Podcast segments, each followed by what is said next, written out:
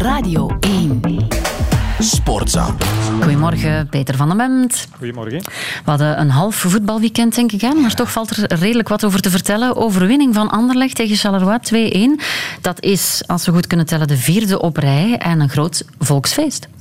Een heel groot volksfeest zelfs, ook in de straten. Nadien eh, werd er geluid gezongen, stond de muziek eh, luid. Vier competitieoverwinningen op een rij, dat was alweer een kleine twee jaar geleden. En mede dus, wat je zei, door die uitgestelde wedstrijd onder meer van, eh, van Club Brugge en Agent is Anderlecht zwaar zelfs even de leider.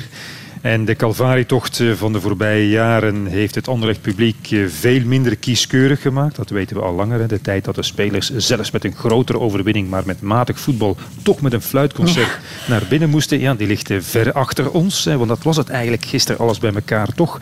Charleroi was in het spel eigenlijk beter. In grote delen van de wedstrijd eigenlijk baas. Had ook genoeg kansen om een punt te pakken.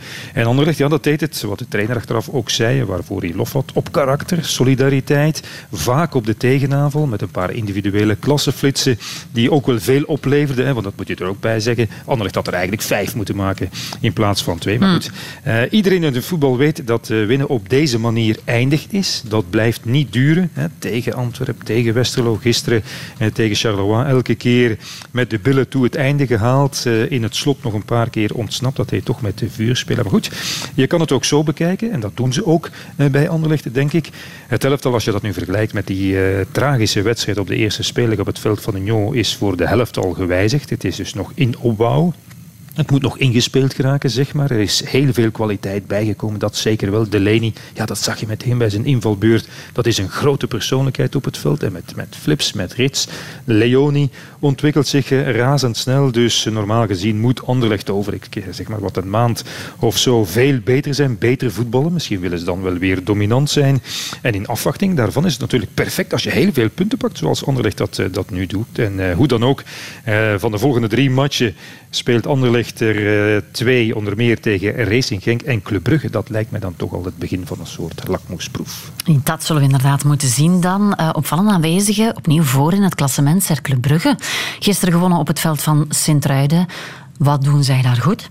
Ja, uh, dat Cercle Brugge speelt een heel specifiek soort voetbal. Uh, dat het elftal tot in de perfectie beheerst en uitvoert. En waarop ja, tegenstanders vooral nog, vooralsnog, tot hun grote frustratie overigens, meestal geen antwoord vinden. Mm. En Cercle Brugge heeft nu drie keer gewonnen, maar dat eigenlijk had dat vier keer moeten zijn. Want ook thuis tegen Racing Genk verdienden ze dat.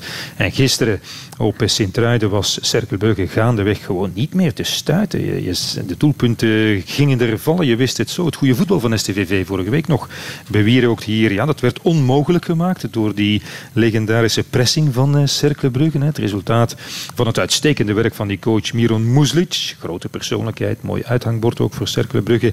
Die heeft zijn systeem tot in de perfectie ingeslepen. Die heeft zijn spelers fysiek ijzersterk gemaakt. Heeft hen bereid gemaakt tot grote inspanningen. En oké, verliezende, en wat ik zei, gefrustreerde tegenstanders, die hebben daar dan veel kritiek op. Op dat, ja, alles bij elkaar eenvoudige voetbal van Cercle Brugge. Met veel druk, lange ballen, recht toe, recht aan. Dat is geen voetbal, uh, hoor je dan zeggen. Het is een soort knokpartij.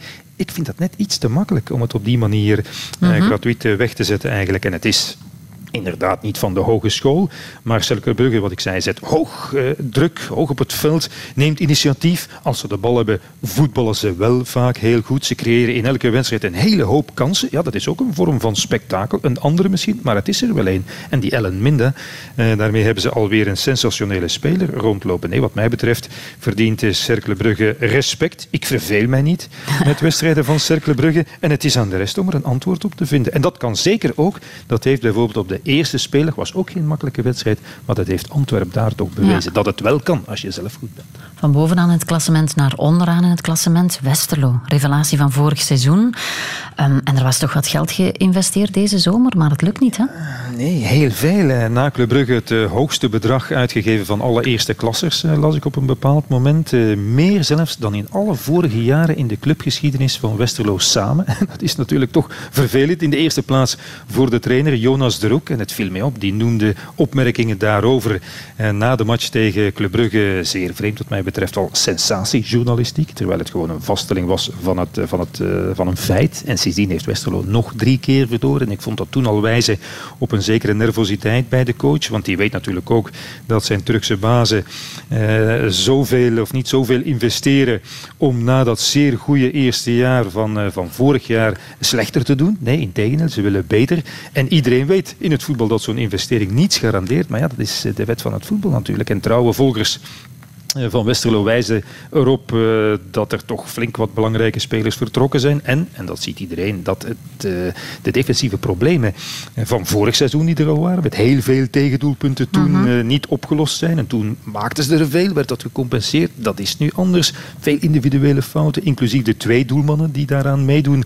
En dat maakt dus dat je met 1 op 15 zit. En dan nu naar dat vervelende, wat ik al zei, Cercle Brugge moet. Daarna tegen Antwerpen. Ja, ideaal om op het goede spoor te geraken, lijkt mij dat niet. Maar goed, ik mag toch veronderstellen dat de trainer die onder druk staat, Jonas de Roek, de voorbije jaren in het Kuipje genoeg krediet heeft opgebouwd ja. om tijd te krijgen om oplossingen te zoeken. Staan er nogal trainers onder druk? Want um, onderaan KV Kortrijk, Hout-Everlee Leuven, de competitie is nu toch al een stuk ja, ver. Hè? Um, misschien ook wel Charleroi moeilijk. Um, die voelen waarschijnlijk de bui, de bui al een beetje hangen. Ja, ik zou zeggen voor Charleroi maar zo zal dat misschien toch niet het geval zijn. Ook al hebben ze maar nauwelijks een, een puntje meer. Hè. De Carlos hebben echt al, al kwaliteit getoond, wat ik zei gisteren nog. Maar voor ploegen als Westerlo en Standaard dus, hè, wat we al eerder zeiden, Kortrijk en Leuven. Ja, de toestand is daar gewoon nu al heel ernstig. Punten pakken, eigenlijk winnen volgend weekend is gewoon een must voor een beetje gemoedsrust. Uh, want voor elke ploeg is een plaats bij de laatste vier. Ik breng het nog even in herinnering. En dus een plaats in die vermalendijde playdowns. De ultieme nachtmerrie. We gaan de komende maanden hier in onze competitie stress zien zoals nooit tevoren. Mhm. Plaats 12 is de hemel.